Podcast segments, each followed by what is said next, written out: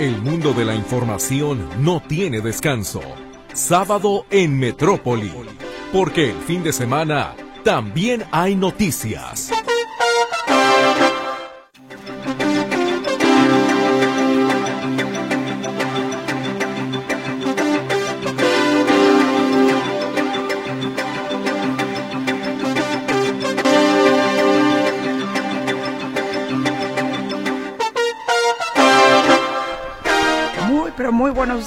¿Cómo le va? Me da muchísimo gusto saludarle en este espacio sábado en Metrópoli, ya fin de semana y espero a nombre de todo el equipo que usted la pase de lo mejor.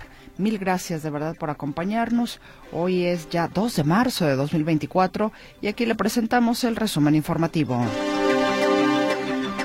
En noticias nacionales, Talleres Gráficos de México arranca la producción de boletas para las elecciones del próximo 2 de junio se imprimirán 317 millones de papeletas para la elección federal de presidencia, diputados y senadores. Claudia Sheinbaum y Jorge Álvarez Maínez arrancan su carrera por la presidencia. La banderada de Morena lo hizo ante un abarrotado zócalo capitalino, mientras que el candidato de MC en Lagos de Moreno. Por otro lado, la candidata de la coalición Fuerza y Corazón por México, Xochil Gálvez, aseguró que por ningún motivo quitará los programas sociales. Aprueba el INE los registros para las candidaturas a las cámaras de diputados y senadores. Febrero termina con más de 2.000 personas asesinadas en México, una cifra mayor a lo reportado en enero. Confirma el gobierno federal la muerte de cuatro soldados en una emboscada en Michoacán. Se utilizaron minas terrestres y drones. Aplaza el presidente López Obrador la fecha para que México cuente con el mejor sistema de salud pública del mundo. Lo movió para el final de su sexenio. Un grupo de normalistas de la Escuela Normal de Ayotzinapa saltaron las vallas y la seguridad a las afueras de Palacio Nacional en la Ciudad de México, en donde colocaron una manta con la leyenda Exigimos diálogo con el presidente. En noticias internacionales, el líder opositor ruso Alexei Navalny fue enterrado este viernes en el cementerio Borisovo de Moscú. Por cierto, más de 100 detenidos en Rusia tras el funeral de Navalny. La mayoría de las personas fueron apresadas por depositar flores en Moscú, Yekaterinburgo y las ciudades siberianas de Novosibirsk y Omsk. El presidente Joe Biden anunció que Estados Unidos, en coordinación con Jordania, comenzará a lanzar desde el aire la asistencia humanitaria que tanto se necesita en Gaza en medio de la actual guerra entre Israel y Hamas. El movimiento terrorista palestino Hamas aseveró que siete rehenes capturados el 7 de octubre en el sur de Israel y retenidos en Gaza murieron por los bombardeos israelíes. El presidente brasileño Luis Ignacio Lula da Silva el mandatario venezolano Nicolás Maduro y el colombiano Gustavo Petro criticaron a la comunidad de estados latinoamericanos y caribeños el genocidio en Gaza. El Papa Francisco volvió a criticar la ideología de género, que consideró como el peligro más feo, ya que anula las diferencias entre hombres y mujeres. La Organización Meteorológica Mundial reportó que febrero fue un mes de calor extremo en el hemisferio sur y de altas temperaturas atípicas en el invierno del hemisferio norte, particularmente en Europa, donde se registraron algunos récords. Vamos con las notas locales. Inician las campañas de la gubernatura de Jalisco y con ello la veda electoral que obliga a todos los niveles de gobierno a suspender la difusión de actividades oficiales. Autoridades estatales e INE se reúnen para analizar seguridad en arranque de campañas. Advierten de 13 puntos rojos. Confirman siete muertos en el multihomicidio registrado en Lagos de Moreno. Aseguran ahora a 28 inmigrantes en Tonalá. Hay dos detenidos. A una semana de la puesta en operación del acueducto El Salto La Red Calderón, el nivel de la presa Calderón, una de las principales abastecedoras de agua para la zona metropolitana de Guadalajara, se encuentra a 27.9% de su capacidad. Amenaza de paro de labores y hasta huelga en el CIAPA tras desencuentros entre directivos y sindicalizados.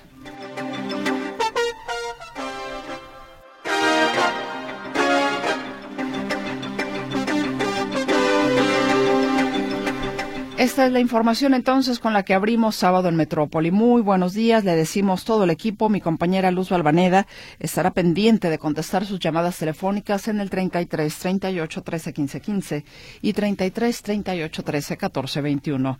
Tenemos también a sus órdenes el WhatsApp y el Telegram en el 33 22 23 27 38. Mi compañero Luis Durán le saluda en el control de audio y ante este micrófono su servidora Mercedes Altamirano. Y bueno, ¿qué tenemos para usted el día de hoy? ¿Cuál es nuestra propuesta de lectura? Si leo, la libro. Hoy, ¿qué libro?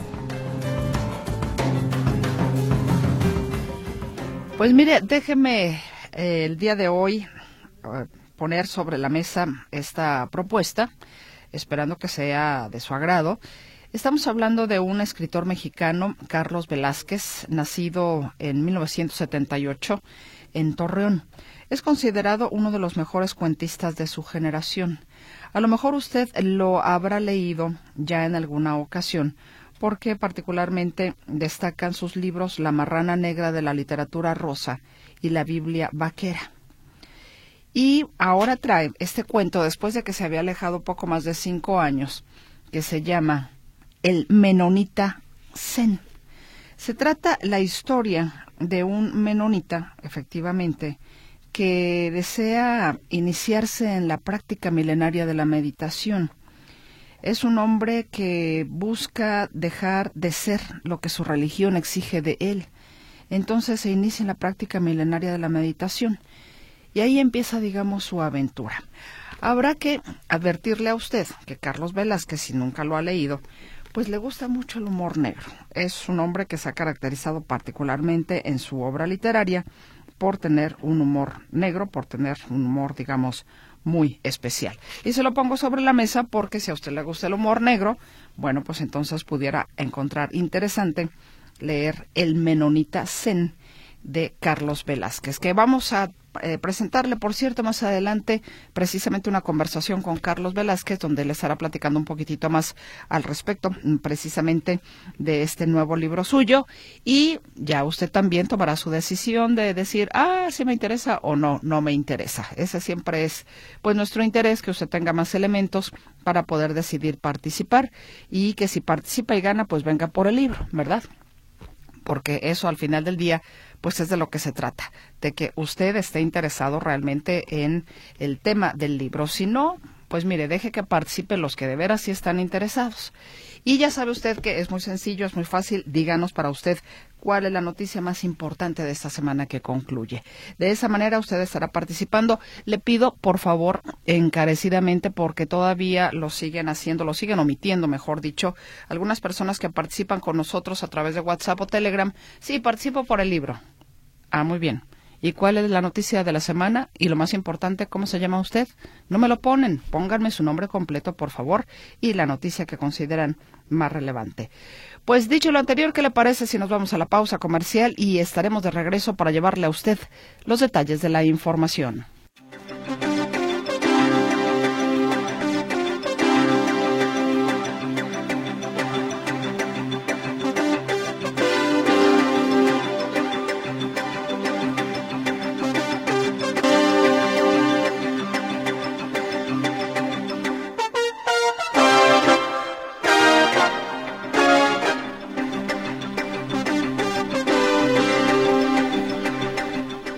Aquí de regreso con usted. Como bien sabe, ya el día de ayer empezó todo este proceso de campañas particularmente con los candidatos presidenciales, con los candidatos también en el caso de la gubernatura del estado de Jalisco.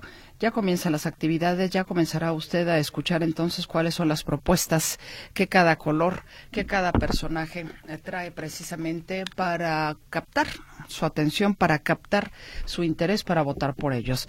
Y bueno, en el caso de las presidenciales, ¿qué le parece si iniciamos eh, esta mañana con la información de Jorge Álvarez Maínez, candidato a la presidencia de la República por Movimiento Ciudadano, quien estuvo en Lagos de Moreno. Y ahí también, siguiendo precisamente este arranque de campaña, mi compañera Griselda Torres Zambrano, quien nos tiene todos los detalles. Vamos contigo hasta Lagos de Moreno, me imagino que es donde estás en este momento. Gris, muy buenos días.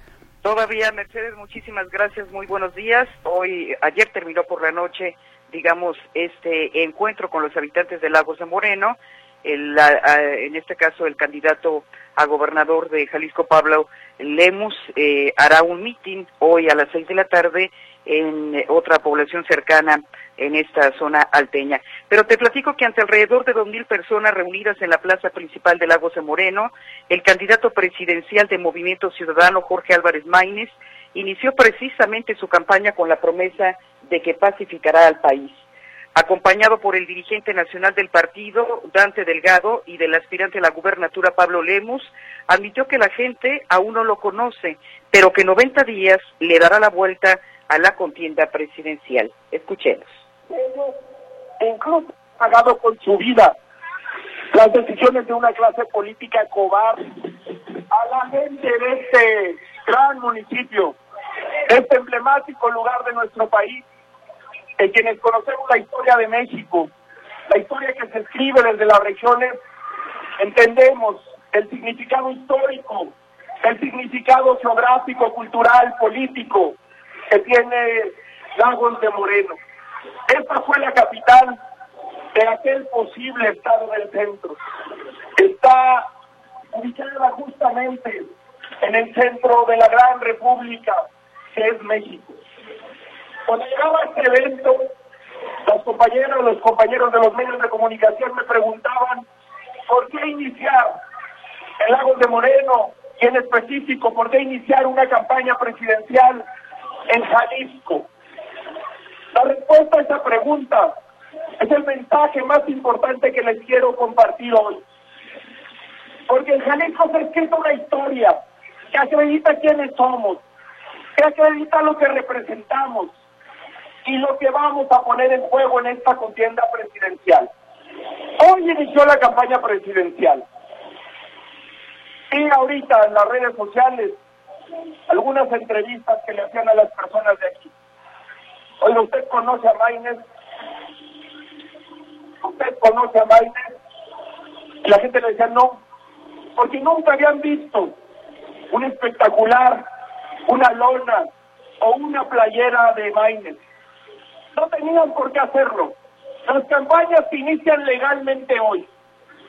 Las candidatas de la vieja política, una lleva años robándose el dinero de la Ciudad de México para hacer campaña ilegal, con actos anticipados de precampaña, con actos anticipados de campaña, con espectaculares, con spots, con millones de pesos invertidos para hacer campaña ilegalmente y jugando a la mala.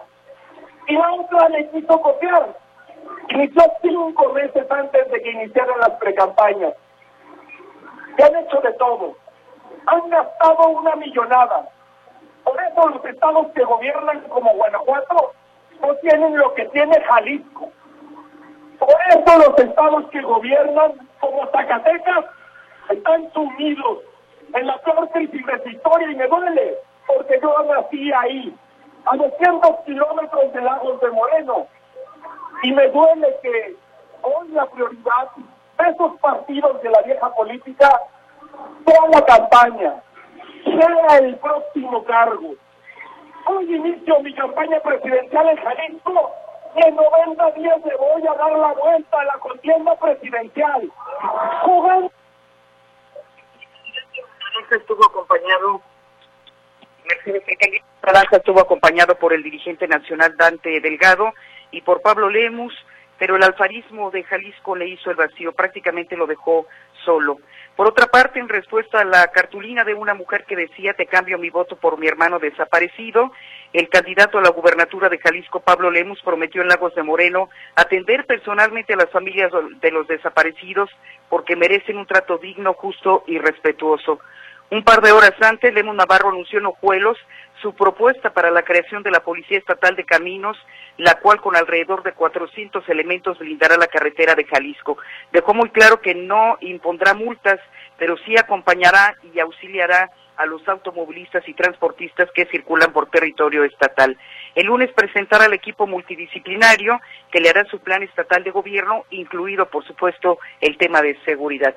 Te reitero, esta tarde, al filo de las eh, seis, de las 18 horas, estará encabezando un mitin en Arandas. Continúa en la región alteña, el próximo lunes regresa a la zona metropolitana. Por lo pronto, es el reporte, Mercedes. Gracias y muy buenos días. Eh, Griselda, déjame preguntarte, ¿cuánto estimas que le cabría la plaza principal en Lagos de Moreno cuando mencionas que habría aproximadamente dos mil personas? Pues mira, te voy a decir que eh, en el evento de Ojuelas, eh, de Ojuelas, el candidato a la gubernatura Pablo Levo Navarro decía que estaban esperando cuatro mil personas. Eran las seis eh, treinta de la tarde y la plaza lucía pues prácticamente vacía, dos hileras de filas por una eh, calle de las eh, principales de la plaza que estaban las personas luego perfectamente sentadas sin mucho sin mucho digamos entusiasmo ya cuando empezó digamos el mitin alrededor de las siete treinta de la tarde ya llegaron una batucada eh, lo apoyó más gente, pero en términos generales se, quedó muy por debajo de las expectativas en cuanto a asistencia se refiere. Digo, dos mil personas para el arranque de una carrera o de una campaña presidencial es realmente muy muy bajo. Algunos medios de comunicación incluso se atrevieron a decir que era un fracaso. ¿Cómo consideras la reacción de la gente ya al momento del discurso de Jorge Álvarez Maínez? Bueno, creo que empatizó con el discurso de Pablo Lemos en este caso, de Álvarez Maínez, pues eran simpatizantes, militantes, la batucada, eh, levantaban las banderas, eh, la gente sí más o menos entusiasta, reitero, sí fue significativo, sí fue a destacar la cantidad de personas que le apoyaron en la campaña y como decía el propio eh, Álvarez Maínez, eh, hubo sondeos con las personas aquí en la plaza principal donde decían que en realidad no lo conocían. En realidad a quien eh, eh, conocían eran a los candidatos que serían candidatos a alcaldes, a diputado local, a diputado federal, pero en este caso no a quien sería su abanderado a la presidencia de la República. Gris, pues te agradezco enormemente la información y mira aquí don Paco Coronel te manda muchos saludos y dice que fue amigo de tu esposo hace algunos años atrás. Ah, muchas gracias, un fuerte abrazo y gracias y saludos al auditorio de la Estación de las Noticias. Buen fin de semana, Mercedes. Igualmente y buen viaje de regreso. Gracias.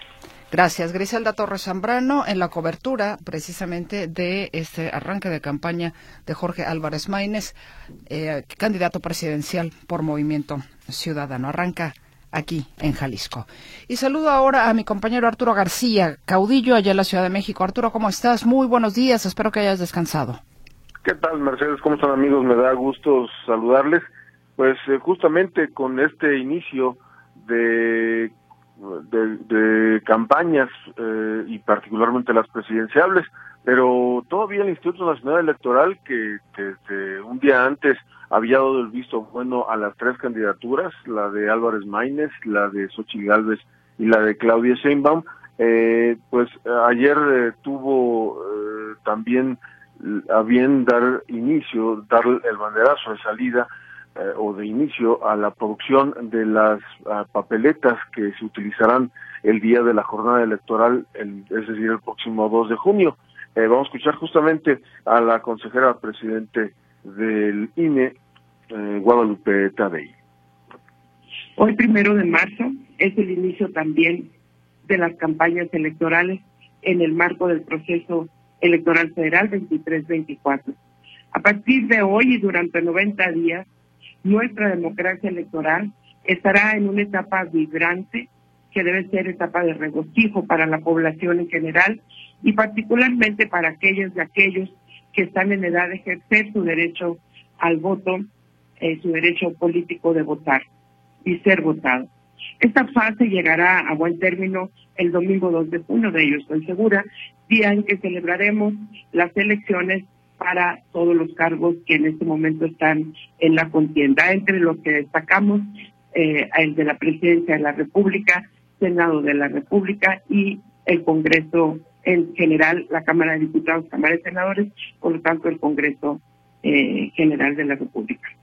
Eh, ¿Cómo no darle las gracias a los partidos políticos que se dieron a la tarea de venir también desmañanados, sí, y que son parte fundamental de todo este proceso. En este contexto de funcionamiento y coordinación del sistema nacional electoral, eh, también tendremos conocimiento de la oferta política para la competencia electoral para ocho gobernaturas y la jefatura de gobierno de la Ciudad de México, así como pues más de 20 mil cargos que no es necesidad de estarlos repitiendo, es nada más para dimensionar el gran trabajo y despliegue eh, operativo que se hace en todo el territorio nacional.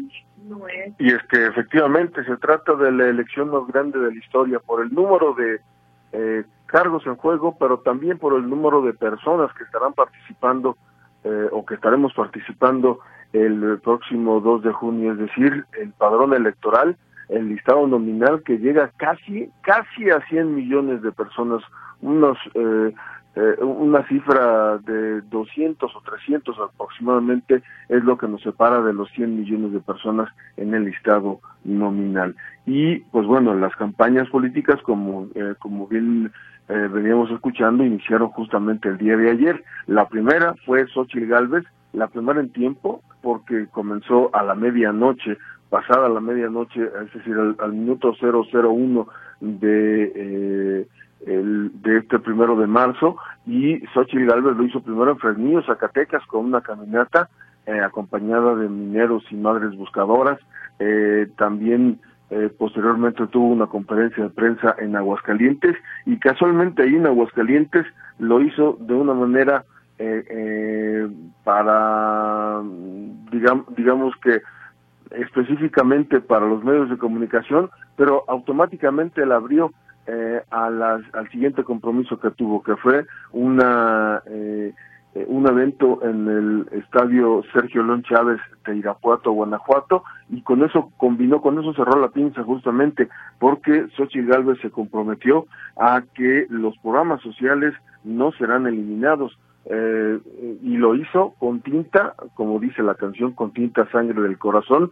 Se pinchó un dedo ya en el estadio Sergio León Chávez, eh, eh, sacó un poco de sangre, un poco eh, se acercó a una pluma, eh, firmó un documento ante notario eh, y puso su huella, estampó su firma, declarando con esto que su promesa de, campaña es que no va a eliminar los programas sociales. Si es que a la gente eso le preocupa mucho, pues bueno, le garantiza que los programas sociales continuarán. Hoy salen varias encuestas donde nos ponen 100 puntos abajo. y nos pondrían 200 si les dieran. No se preocupen, yo no estoy ocupada de las encuestas. Yo sé que mucha gente tiene miedo de decir por quién va a votar. Y lo vuelvo a repetir. No hay manera que su servidora quite los programas sociales. Ese es el cuento de Morena, porque es de los pocos logros que tiene los mexicanos van a tener más. Los adultos mayores van a tener aquellos que estén en condiciones de vulnerabilidad su pensión desde los 60 años. La promesa de Xochitl Galvez. Y pues bueno, para cerrar también el primer día de campañas, en el caso de la candidata de Morena, PT y Verde Ecologista, eh, eh, Claudia Sheinbaum, ella estuvo en el Zócalo Capitalino, mm, llenó el Zócalo Capitalino, aunque había algunos huecos, se habla de 160 mil personas que acudieron eh, o que llenaron el Zócalo Capitalino, mm, de acuerdo a Google Maps se llena con 230 mil personas y también de acuerdo a Google Maps esa fue la, cantidad de personas que estuvieron reunidas el día de ayer en el Zócalo eh, Capitalino y eh, fue eh, ella eh, la convocante. Eh, quizás el problema también mayor fue que hizo esperar demasiado a la gente. La gente estaba convocada para las cuatro de la tarde, empezó más de una hora después del evento, mientras ella se reunía con aspirantes a senadores y diputados de los tres partidos que conforman su alianza, y después de todavía hacer esperar a la gente, eh, todavía les recetó sus 100 eh, eh, puntos, sus 100 promesas de campaña, como si ya tuviera eh, prácticamente ganada la, la banda presidencial. Por eso, al final, todavía se dio el lujo de, pues, eh, alargar el, el evento, asegurando que tiene un compromiso, pero el compromiso es con un movimiento. Tengo más que claro que soy parte de un movimiento social que viene de lejos. Tengo claro que soy parte de ustedes, que no llegué aquí sola y que el triunfo del 2 de junio, porque vamos a ganar el 2 de junio, es el triunfo del pueblo de México.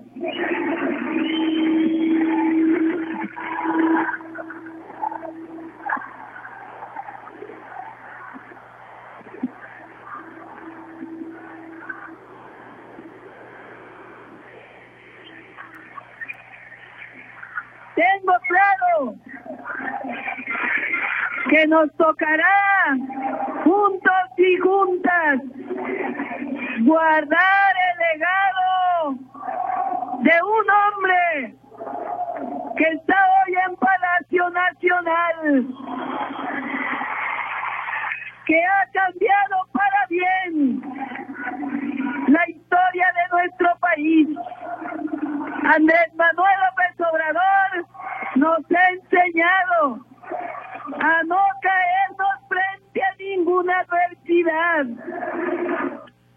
bueno, como justamente representa este movimiento, eh, lo que prometió fue la continuidad eh, en, la presidencia de la República, incluso de estas 100 propuestas, pues diría que muy pocas eh, son novedades, dado que la mayoría son temas, puntos específicos que ha tocado el presidente de la República, Andrés Manuel López Obrador, a lo largo de estos cinco años que lleva en la presidencia de la República y particularmente en los últimos meses y específicamente los eh, los 20 puntos que tienen que ver con las reformas que presentó recientemente al Congreso de la Unión. Por ahí, mmm, entre las novedades que podíamos podemos eh, destacar es eh, promete entregar eh, un apoyo a las mujeres entre 60 y 64 años de edad, equivalente a la mitad de lo que reciban los adultos mayores a partir de 65 años. Es decir, si ahorita están recibiendo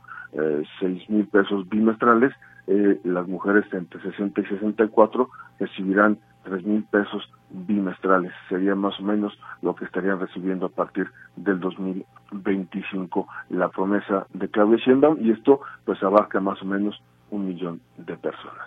Mi reporte. Gracias, buenos días.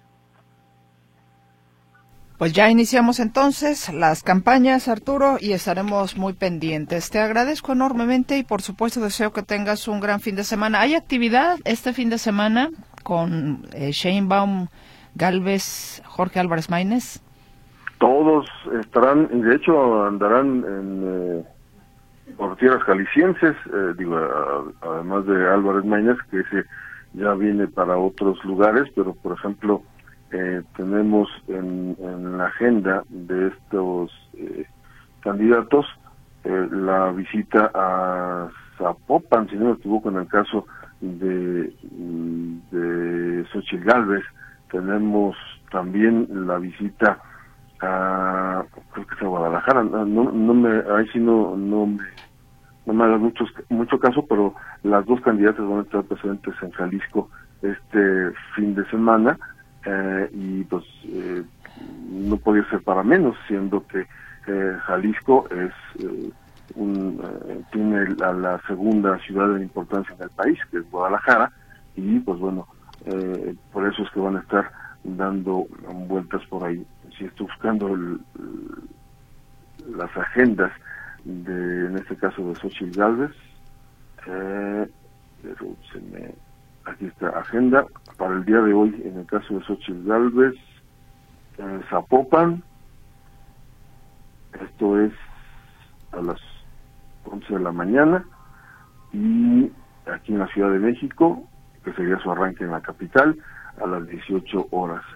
Eh, y en el caso de no sé si no lo tengo, va a costar más trabajo pero también va a estar por ahí eh, Claudia Sheinbaum ya así es que tendrán presencia de una vez desde el principio de los tres candidatos a la presidencia de la República.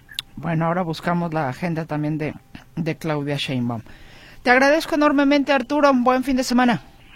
Igualmente, un abrazo. y hasta el lunes. Hasta el lunes, dos de vuelta para ti. Nos vamos a la pausa comercial y volvemos.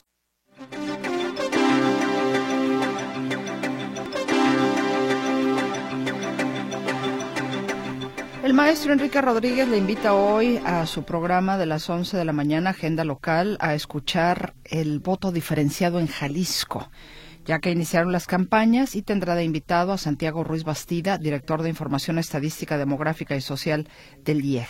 Así es de que, bueno, ahí la invitación. Gracias, maestro.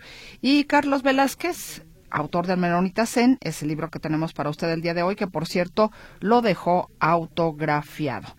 Luego le digo qué fue lo que escribió precisamente en, en este libro que nos dejó para la persona que pues vaya a resultar ganadora. ¿Y qué le parece si vamos con un poco de música? El sonido de la música, precisamente esperamos que sea de su agrado.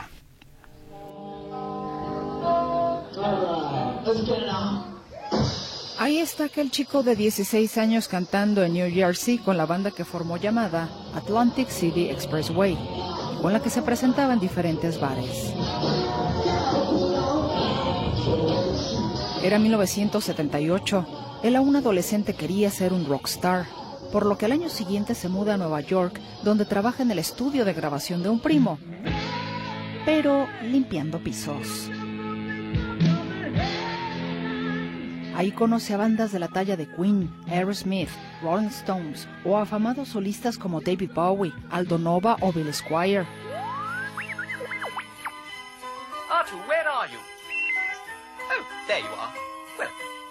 Un día su primo lo recomienda para grabar un tema para un disco navideño de la Guerra de las Galaxias, el cual fue R2D2. Te deseamos feliz Navidad, que sería su primera grabación profesional bajo el nombre de John Bon Jovi.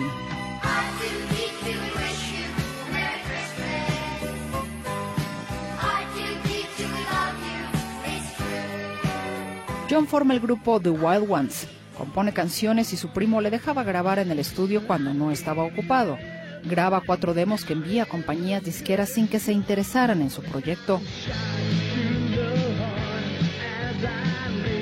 Desesperado, él mismo llegó a una estación de radio en Nueva York y le dijo al locutor en turno que por favor escuchara y tocara aquella canción que él había escrito, porque nadie le daba la oportunidad.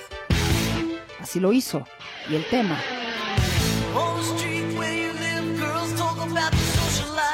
se convirtió en éxito.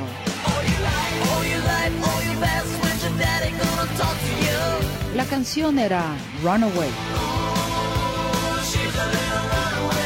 Y resulta que ahora sí las disqueras estaban interesadas. Sería con Polygram que John firma contrato, pero su apellido italiano, Bon Jovi, no les parecía muy comercial a los directivos, por lo que simplemente lo hizo sonar anglosajón al cambiar la G por la J y pronunciarlo Bon Jovi. Nombre que quedaría para la banda que encabezaría a John, haciéndose acompañar de David Bryan, Tico Torres, Alex John Sash y Richie Zambora. El primer disco bajo la nomenclatura de Bon Jovi, editado en 1984, rescataba el sencillo Runaway. Pero también sonó otro de la autoría de John, Shot Through the Heart.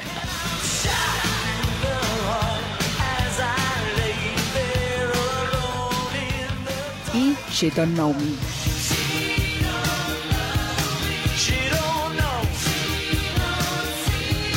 En 1985 sale al mercado su segundo álbum de estudio, 7800 grados Fahrenheit, al cual no le fue nada bien en ventas ni en popularidad.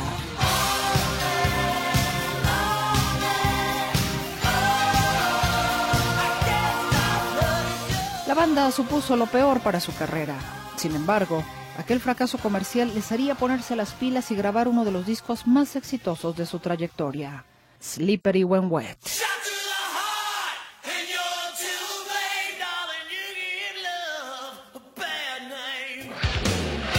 Slippery When Wet lleva a la banda a una intensa gira de promoción por todo el mundo. John Bon Jovi, con esa melena rubia alborotada, se convierte en un sex symbol del rock. Para 1988, el grupo regresa con otra producción de número uno en listas y ventas, New Jersey.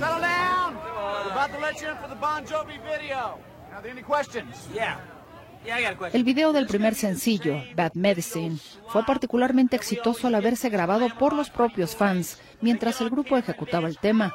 La propia banda seleccionó las imágenes que lo conformarían.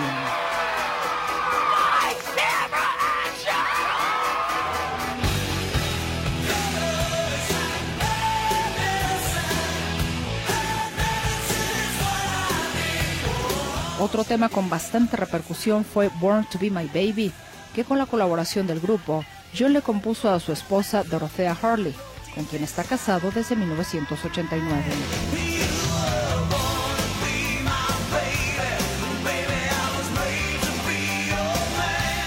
Lay Your Hands on Me también se incluyó en esta cuarta producción.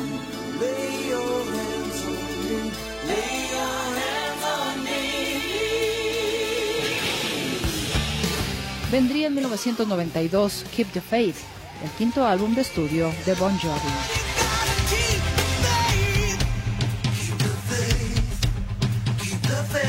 En el 95 aparece These Days.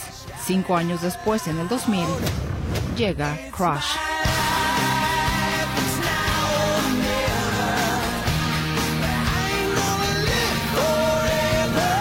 2002 al 2016, Bon Jovi editó siete discos más, pero no con la misma repercusión de sus antecesores. Estas son algunas de las baladas más populares de la banda.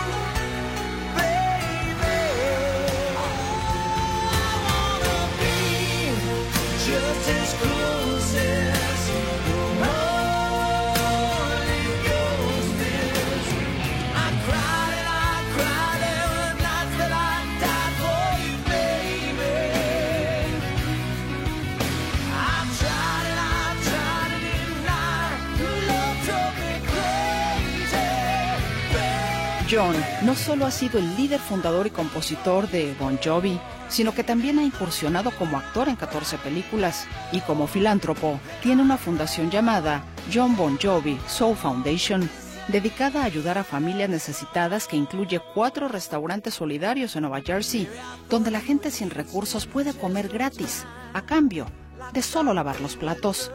Estos restaurantes han sido bautizados como Soul Kitchen, que en español significa la cocina del alma. John Bon Jovi is Music Care's 2024 Person of the Year, and let me tell you, you chose very wisely. We are so thrilled to have John Bon Jovi as our Music Care's Person of the Year. El pasado 2 de febrero el rockero fue reconocido como persona del año 2024 en la 33 edición de los premios Music Cares, la rama benéfica de la organización de los Grammy que condecora cada temporada a alguna estrella de la música por su legado y labor filantrópica. John Bon Jovi nació el 2 de marzo de 1962 en Perth Amboy, Nueva Jersey. Y como prácticamente en cada concierto cierra cantando Living on a Prayer, un tema que no vería la luz, pero que le ha representado al cantante vivir en una oración que a decir de él, lo ha bendecido para vivir haciendo lo que más le gusta.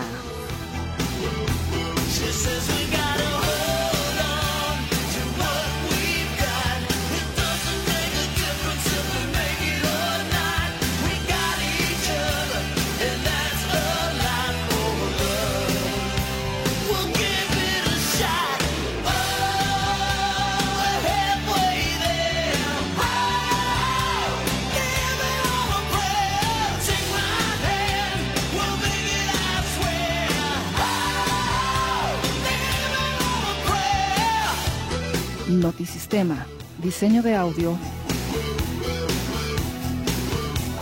Roberto Álvarez. Voz y producción,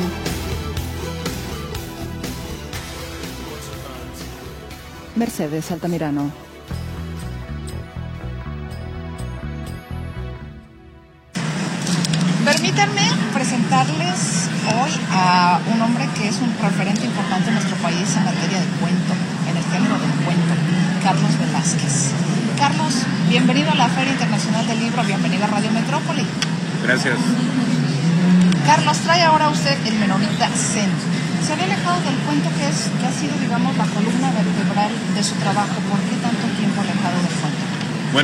Como que me haya alejado, lo que pasa es que cada vez es más complicado escribir relatos después de ocho libros, siete libros de relatos. Entonces cada vez es un poquito más complicado porque está el aspecto de no repetirse, de ir buscando historias, de ir sabiendo qué vale la pena contar, qué otra cosa se puede quedar para después. Y había estado escribiendo mucha crónica, mi libro anterior es un libro de crónicas, que de hecho también estoy trabajando en otro libro de crónicas, pero pues empecé este libro en el 2018 casi casi que cuando termino un libro de relatos empiezo el otro. Pero es que se tardó un poquito de años en madurar, pero bueno, eh, a diferencia de mis libros anteriores que son de 120 páginas, pues este tiene 265, entonces es como si hubiera hecho dos libros. En realidad, digamos, viéndolo así, no se alejó, estuvo en un proceso, pero quizás más detallado, más cuidado, tomándose más tiempo. Sí, no, y, trabajando y retrabajando. este libro está preparado de. Estaba proyectado para publicarse en marzo de 2022. No ocurrió, pero eso no quiere decir que el libro se haya quedado tal y como está. Lo seguimos trabajando y trabajando hasta que llegamos al producto que tenemos ahora en nuestras manos. De los cuentos que están incluidos aquí, usted utiliza para nombrar el libro El Menorita Zen, que de hecho es, es el último cuento. ¿Cómo se elige precisamente el título de un libro con uno de los, de los cuentos? Este es el que más representa quizás en términos generales el resto de la temática de las historias. Sí, bueno, eh, modestia aparte, este, los escritores mexicanos son muy malos para poner títulos. Entonces, al momento de tener un conjunto de historias como estas, pues uno va a elegir como que el cuento que crea que catapulte o más bien proyecte el espíritu del libro. Entonces en este caso, a mí me parece que el cuento más logrado, el universo, el cosmos más logrado es el del Menonita C, pero además es el más atractivo para invitar al lector a acercarse a todo el conjunto. Eh, una, una de las cosas que siempre he tenido muy claras desde el principio es que eh, el gancho empieza desde el título, desde la portada. Eh, es un título que además me parece muy eh, pertinente con los tiempos que estamos viviendo. O sea, ahorita las filosofías New Age están más en auge que nunca y esto es como una especie de, burla, de, de, lado cómico de estas nuevas filosofías New Age que están están ahora bombardeándonos todo el tiempo a través de distintos canales. Yo le iba a decir, es muy Carlos Velázquez, muy en el humor negro, en Menorita Zen, porque, bueno, no vamos a spoilear como se dice, pero, caray, pobrecito personaje. No, o sea, ya, ya, al fin, bueno, no vamos a decir nada para que la gente no, eh, vaya, no, lo sepa, que lo, que lo pueda leer. Ahora, precisamente eh, en, el, ámbito del cuento, ¿considera usted que, hablando de las nuevas generaciones, ve usted cuentistas importantes atrás de sus pasos? Bueno, lo que yo veo es que en, México se escriben muchos cuentos. O sea, cada año se publican muchos libros de cuentos. la mayoría son a niveles, ocurren a niveles de editoriales estatales, ¿no? Sin embargo, hay pocos cuentistas, realmente hay muy pocos cuentistas. Se sigue eh, ejerciendo el género, pero de una manera muy, muy laxa, ¿no? como un mero trámite, ¿no? O sea, todos los, narradores transitan del cuento a la novela, empiezan a publicar relatos, pero nada más como una especie de, de, handicap, de trampolín. Eh, por ahí puede que haya dos o tres, ahorita todavía es muy temprano para decirlo, pero creo que además de las nuevas generaciones, la generación de los nacidos en los 70 como yo, que pertenecen a mi generación, sí están muy interesados en el género y creo que el cuento goza de muy buena salud en cuanto a, a, este, esta, a esta generación, en cuanto a esta camada. Eh, creo que por el momento yo considero que la buena salud del género está garantizada al menos 20 años más. Ahora, el humor negro no es fácil, me parece a mí, me parece que la gente que lo maneja tiene un talento especial. Es porque ya se nace con el humor negro, es porque se adecua a los tiempos, me río para no llorar. ¿Cómo es desde Carlos Velázquez su, su visión, su óptica, si desde lo personal o desde a veces un personaje propio como escritor para llevar esas narrativas? Bueno, no, no es tanto como, como que un personaje de escritor para llevar el humor hasta sus últimas consecuencias. Yo lo he dicho siempre, yo me crié con la comedia. Desde niño empecé a ver comedia muy temprano y cuando empecé, yo sabía que me iba a dedicar a la escritura, cuando empecé a escribir ya fue imposible separar una cosa de otra. Eh, vamos, el, asunto de, qué tan ácido es el humor, de qué tan negro es el humor, pues también radica en que provengo de un medio muy, muy este. Eh, ¿cómo, ¿Cómo podemos explicarlo? Muy, es que no sé si competitiva sea la palabra, pero vengo de un medio, de un entorno en el que la, la carrilla, o sea, el burlarse del otro, es un pan, es pan de, es, es, es un alimento, es pan de, pan de todos los días, es un alimento diario. Entonces me fogué con muchísima gente que tenía una, una, una, lengua muy afilada para, para ver los defectos del otro, pero obviamente siempre con este filo humorístico, ¿no? que creo yo que incluso en ocasiones puede llegar a ser muchísimo más lacerante que la realidad misma o que la, o que la burla a secas. Eso combinado con lo de la comedia y al momento de que no puedo ver las cosas de una manera trágica puramente o de una manera feliz puramente, han hecho como que se pueda dar esta especie de, ya más o menos, digo, ya puedo hablar de eso porque ya, ya tengo muchos libros de relatos, puedo hablar como de esta especie de estilo en el que los personajes se ven empujados a rebasar sus propias limitaciones pero nunca se van a salvar del escarnio, tanto del propio como del público. ¿Lo, lo han llegado a calificar de hacer bullying literario? No, no me, lo, no, no me han llegado a calificar, pero no creo que, eh, a ver, o sea, no creo que, que mis libros estén exentos de bullying, o sea, mis personajes son buleados todo el tiempo.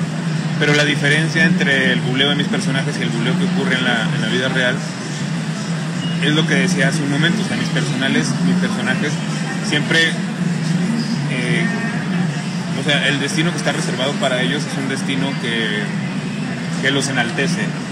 Aunque aún así terminen como este menonita, es como un destino como muy, este, un destino ulterior que les da y les otorga esa capacidad de ser los personajes. No, no están ahí nada más para ser enjuiciados, sino están ahí para vivir una gran historia ya no me recuerda el menonita, que me apachurra el corazón. bueno, platíqueme un poco de sus referentes musicales, porque sé que le gusta la música y hay referentes musicales aquí. Sí, hay, mucho, hay tres relatos que están cruzados por la música, relatos que definitivamente yo no pensaba que iban a ser así, eh, porque mi libro anterior es un libro de crónicas. Entonces yo lo que quería un poco era como alejarme, pero realmente no, no lo conseguí y al contrario, terminé metiendo las cuatro patas, luego. Y tengo tres relatos que me parecen, no sé, yo ya venía coqueteando con la idea de la, la, música en la ficción desde mi libro de cuentos anterior, en el que tengo un relato sobre Paul McCartney, e incluso un poco más atrás, en la, la marrana, que tengo también un relato de una banda de música, una banda de punk. Así que ahora dije, bueno, pues esos relatos están viniendo a mí y tengo que encontrarles un acomodo. Y curiosamente se encontraron muy bien con los otros relatos que están aquí. Había una intención al principio de, de separar el libro en dos, como hacer los, dos, los relatos sobre música luego una especie de intermedio que es el relato que sí se quedó, el cuarto relato que se quedó tal y como está y luego hacer los otros tres relatos, pero luego dije que pues, no, no tenía ningún sentido, mejor habría que revolverlo todo y hacerlo tal y como está. Y la verdad es que me gustó muy bien, creo que se acompañan muy bien y que dan respiro lector, porque quizás muchos lectores no están tan familiarizados con el aspecto de la música, pero así creo que es mucho más sencillo para ellos acercarse y no verse rebasados por un, libro de, de relatos musicales, que en algún momento no lo descarto que venga yo a publicar un libro sobre puros relatos musicales, ¿verdad? Nos encantaría. A los que nos gusta la música, aquí lo estaremos esperando, Carlos. Así de que no se tarde. bueno, pues hay muchos proyectos por delante. Esperemos que algún momento dé para eso, pero eh, creo que vienen, no sé, al menos cuatro o cinco libros de relatos más, aparte de las crónicas. Eh, me gusta. Hace mucho que no hago un libro como que todos los cuentos tengan un hilo conductor o todos los cuentos traten del mismo tema, pero estoy buscándole por ahí. Me gustaría mucho, poco a poco voy como configurando esta idea de, del libro de cuentos con una unidad temática y creo que van a venir cosas muy interesantes. Por lo pronto vamos disfrutando de este libro de cuentos, el Menonita Zen. Carlos Velázquez, yo le agradezco infinitamente estos minutos para la audiencia de Radio Metrópoli. Mucho éxito y que todos sus proyectos se vayan realizando. Muy amable. Muchas gracias, Salud Guadalajara. Ahí la conversación con Carlos Velázquez. Ya tiene usted entonces más referencias de el Menonita Zen por si es de su interés, para que participe con nosotros. Son varios cuentos, como ya lo escuchó usted, y lleva el nombre del último cuento precisamente que se llama El Menonita Zen. Entonces, bueno, pues si a usted le interesa, ahí está, participe con nosotros, díganos para usted cuál es la noticia más importante de esta semana que concluye 33 38 13 15 15, 33 38 13 14 21, WhatsApp y Telegram en el 33 22 23 27 38. Nos vamos ahora al noticiero Notisistema de las 8 y regresaremos a la segunda hora de sábado en Metrópoli. Que tenga usted un estupendo fin de semana.